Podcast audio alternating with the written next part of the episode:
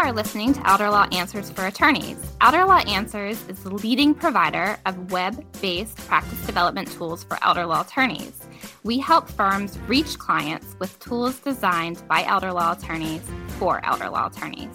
I'm Rebecca Hobbs, the National Director of Elder Law Answers and a practicing elder law attorney in the Philadelphia area. In each episode of Elder Law Answers for Attorneys, we will chat with leading experts in the fields of elder law, marketing, and practice development. Welcome. Today we are going to be discussing adult guardianships. Um, this topic is one that I am really passionate about because, as an elder law attorney and as a special needs planning attorney, I have seen firsthand the impact that a guardianship proceeding can have on an individual's rights and liberties, as well as the emotional toll that a guardianship proceeding can have on the family and friends of the individual. So, with me today, I am pleased to introduce Dari Pogach. Um, Dari is a staff attorney at the American Bar Association Commission on Law and Aging, where she works on improving practices and providing education to the legal profession on adult guardianships, other decision making options, supported decision making, and elder abuse. Dari has substantive experience in policy and legislative analysis. She has presented at national conferences on advances in state guardianship laws, testified at legislative hearings, and written public reports with recommendations for improving local laws and practices as it relates to guardianships. So, Dari, thank you for joining me today. Thank you for having me. So, for those that are not familiar with guardianship, um, I was hoping that you could kind of provide a little bit of, of background to us, um, talk about the origins of the institution, you know, who is a guardian, who has a guardian, and why a guardianship might be needed. Generally speaking, and I say generally because one thing that's really important to understand about guardianship is that it is entirely a creature of state law and practice. There is no federal law um, that is applicable to guardianship, nor is there any federal funding for guardianship. The each state has its own um, statute that outlines the uh, appropriate laws for guardianship, and then state courts appoint guardians. And I think that it's very important because it's a it's a unique it's quite unique actually in that sense. So generally speaking, a guardian is a must be a court appointed um, position where a court determines that a person cannot make their own decisions. In many states, that involves an evaluation of the person's capacity to make decisions, and that guardianship is necessary to prevent harm to the person or others.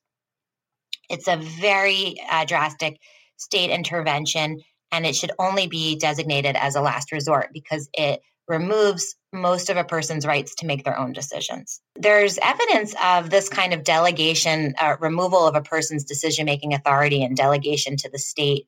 That it, it comes up as early as ancient history. When you look at our US system of guardianship, our roots, of course, are in the British system. So if you look at 14th to 17th century England, we see the evolution of the parens patriae doctrine.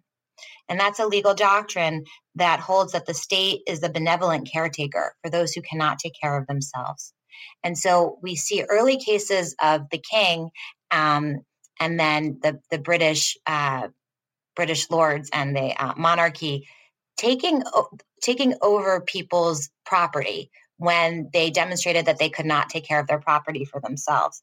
And we see the same thing in colonial in the colonies and then early US history where the state would take over a person's property.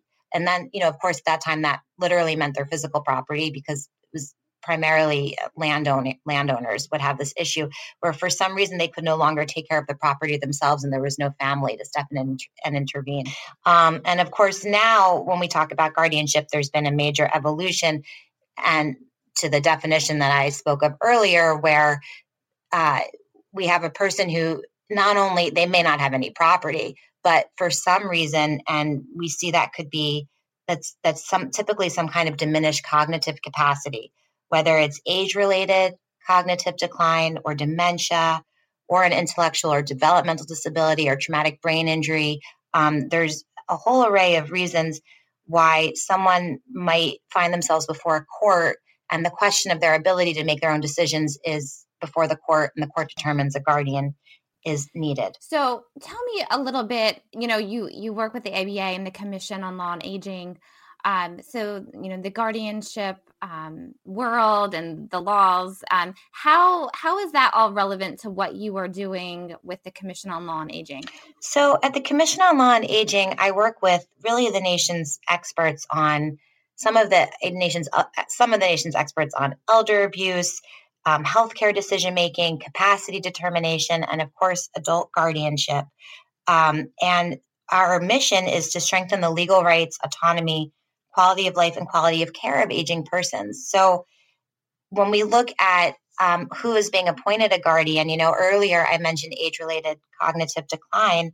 This, of course, is a major issue for an aging population and this deprivation of rights it is so significant to a person's quality of life because what we've seen from research and i think also frankly intuitively we can all understand is taking away a person's ability to make their own decisions to have control over their own life um, can have a very severe effect on their quality of life both physically and emotionally. And so it's an it's a topic that's crucial for us to work on here at the commission.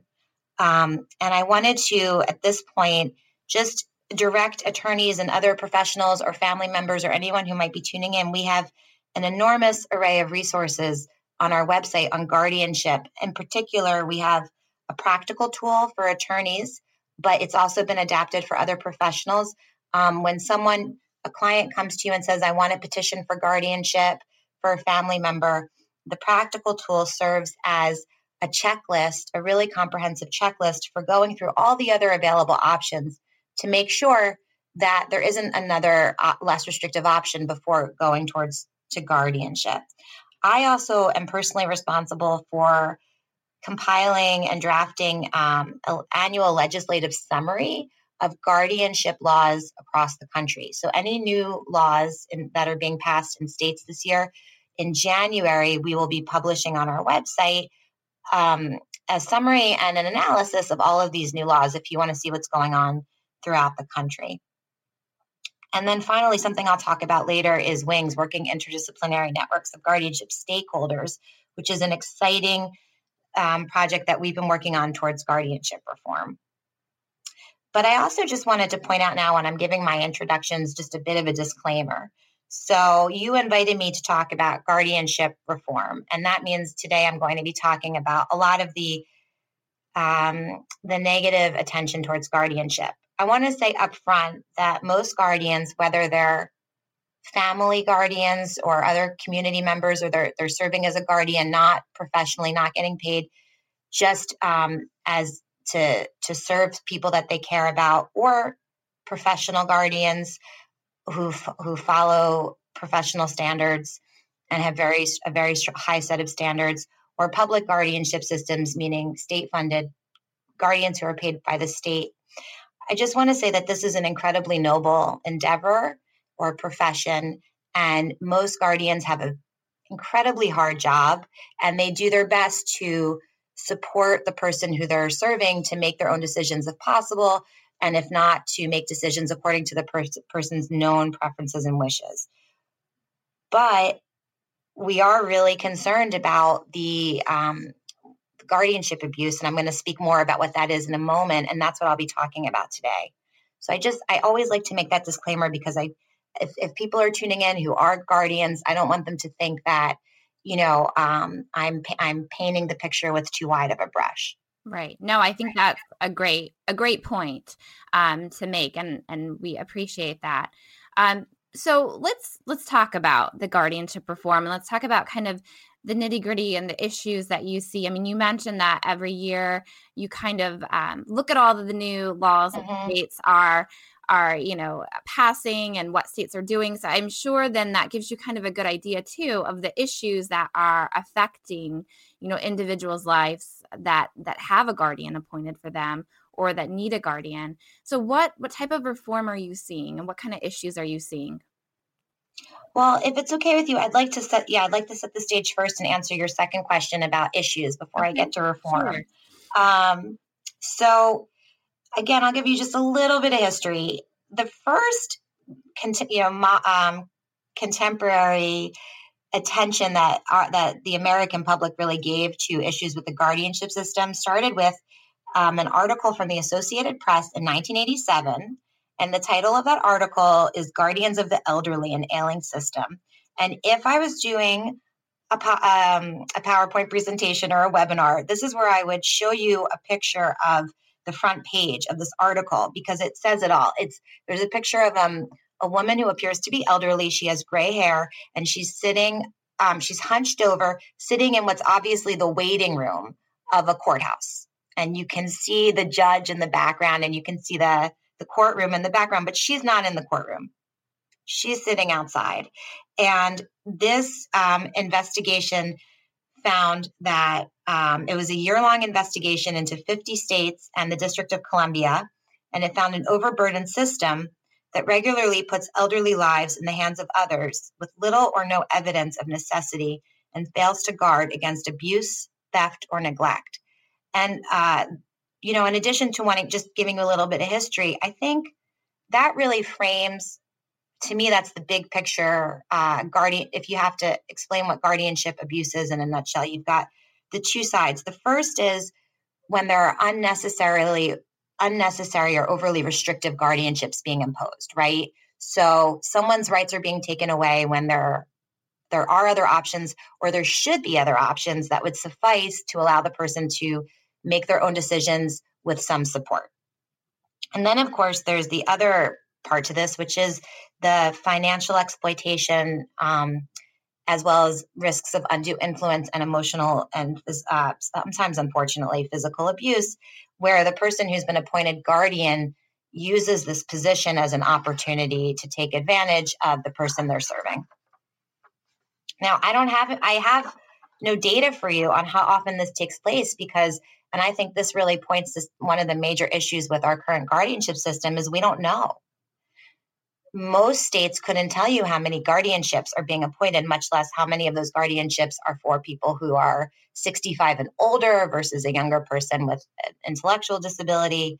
Uh, what we have is a lot of anecdotal data on these kinds of abuses. The um, Government Accountability Office has put out some studies, and you'll find the same thing in those reports that, that we don't have comprehensive data. We only have these anecdotal reports of um, of the issues with the system. So and I also, uh, many of you may be familiar, there's been some really amazing journalism that's exposed really egregious cases of guardianship abuse. Again, I want to say that, of course, these are the issues, these are the cases that have caught the media's attention. I don't think that this is what's happening all the time. I think there's there are many levels of misuse of the position of guardianship. But many many listeners may may already be familiar. There was a New Yorker article called "How the Elderly Lose Their Lost Their Rights" or lose their rights um, about Nevada, and of course, there was a terrible case there where there was a professional guardian who stole millions of dollars, put people in nursing homes when they didn't need to go in nursing homes. She has she i think she may already be incarcerated. Um, you, her name was april park is april parks and you can read more about that online. Uh, pennsylvania the reading eagle did a great series on guardianship abuses in Berks County.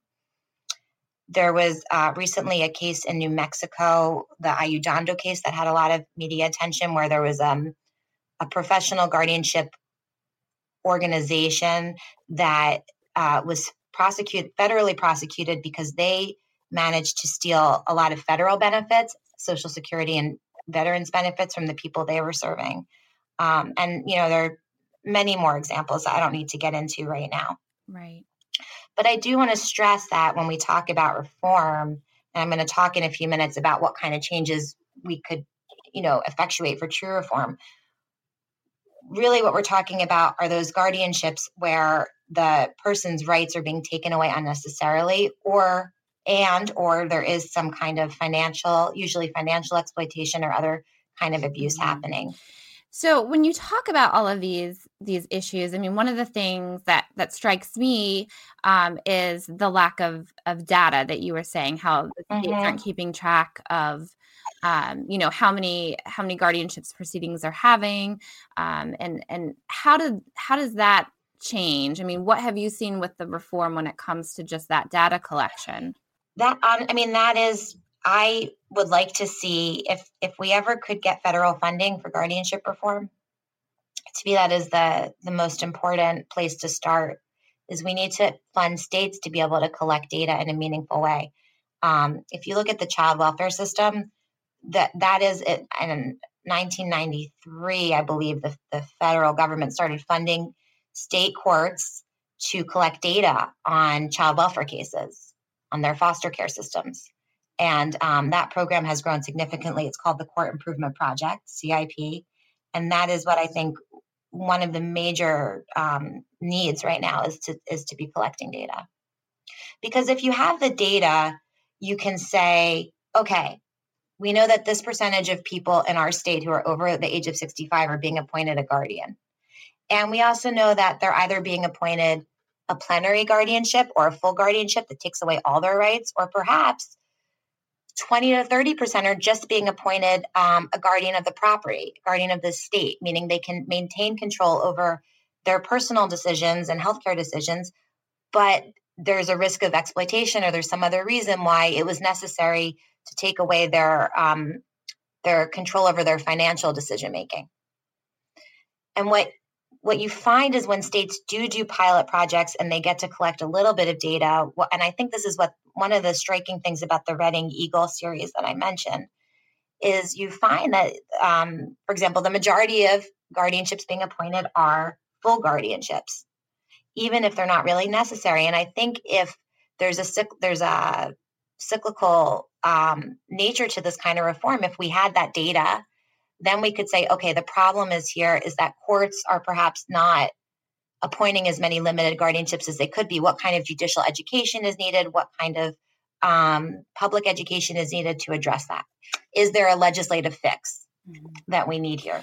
Are there other areas of reform that you have noticed or, or trends that different states, um, you know, are are effectuating with with different changes in their laws? Oh, yes, absolutely. So, you know, legislative reform is a huge topic. I mentioned um, earlier that, of course, we analyze uh, updates every year in state legislation. And we also, while I'm doing that, I'm really looking at trends. So, in the last 25 years, you know, since that A- since that AP article came out, maybe a little later, states we've seen tremendous um, work on the parts of states to update and amend their guardianship laws. And you're seeing laws that are affirming the rights of people who have guardians, whether it's an actual bill of right for someone, bill of rights for someone with a guardian, or enumerating those rights. Um, we're seeing a lot of language about the guardian's duty to include people in decision making. Um, and we're also starting to see something called a recognition of supported decision making, which is a set of which is a strategy um, which and a set of principles that states that the person whenever possible should be making their own decisions with support rather than having that decision making taken away from them. Um, and then in 2017 the uniform law commission passed updated its own uniform guardianship law. So the new law is called the uniform guardianship conservatorship and other protective arrangements act. It was just, like I said, just enacted in 2017. So far, it's been adopted by two states, Maine and Washington. And this is a really progressive law that clearly outlines the duties of a guardian, that gives the court, puts more onus on the courts for monitoring um, and oversight of guardianships, and recognizes supported decision making as an alternative to guardianship uh, meaning it encourages and it, it requires the court to consider whether any other options are available other than guardianship, including a supported decision making arrangement. So, what I'm already seeing is even if states are not adopting this uniform law wholesale, when they are making major changes to their state state laws, you can see that they're picking and choosing from the uniform law. They're taking the parts of this of the law of the model law that works for their state and um, incorporating that language into their state statutes. And I expect we'll see more of that as states continue to amend their laws. But I do want to make a point about legislative reform. which is that most, what we're seeing now is most states have strong um, person centered guardianship laws, really focusing on a person's rights, on procedural safeguards, on due process. But the trick, the hard part is how do you get that those laws to work in practice? Mm-hmm. How do they translate into good guardianship practice? As as we wrap up kind of this session, and I know we're going to be talking um, in in part two some more about the legislative reform and things that need to be done. Um, you know, I think it's important. Again, you mentioned the resources that the commission has for family members. It also has a lot of um, resources for elder law attorneys. And if people want to find out more information about this work or find out more about um, the commission, where can you just give them that information again on where they can find that? Sure, you can go to our website. And frankly, it's easier just to look it up on your search engine than for me to give you the web address where the commission, the American Bar Association Commission on Law and Aging, and all of our resources online are online. And part of my job is to provide technical assistance to attorneys and other professionals on these issues. So, by all means, you're welcome to post my email on um, Elder Law Answers website. It's Dari, D A R I dot Pogach, P O G A C H, at AmericanBar.org. Please feel free to send me an email if you have a question. Um, that is something that I enjoy doing. And it's frankly, that is part of my job. So please don't be shy. Great. Um, well, thank you all so much for listening to Elder Law Answers for Attorneys. If you enjoyed today's episode, make sure to share it with a friend or colleague. Please also subscribe on iTunes and find all of our past episodes at podcast.elderlawanswers.com. See you next time.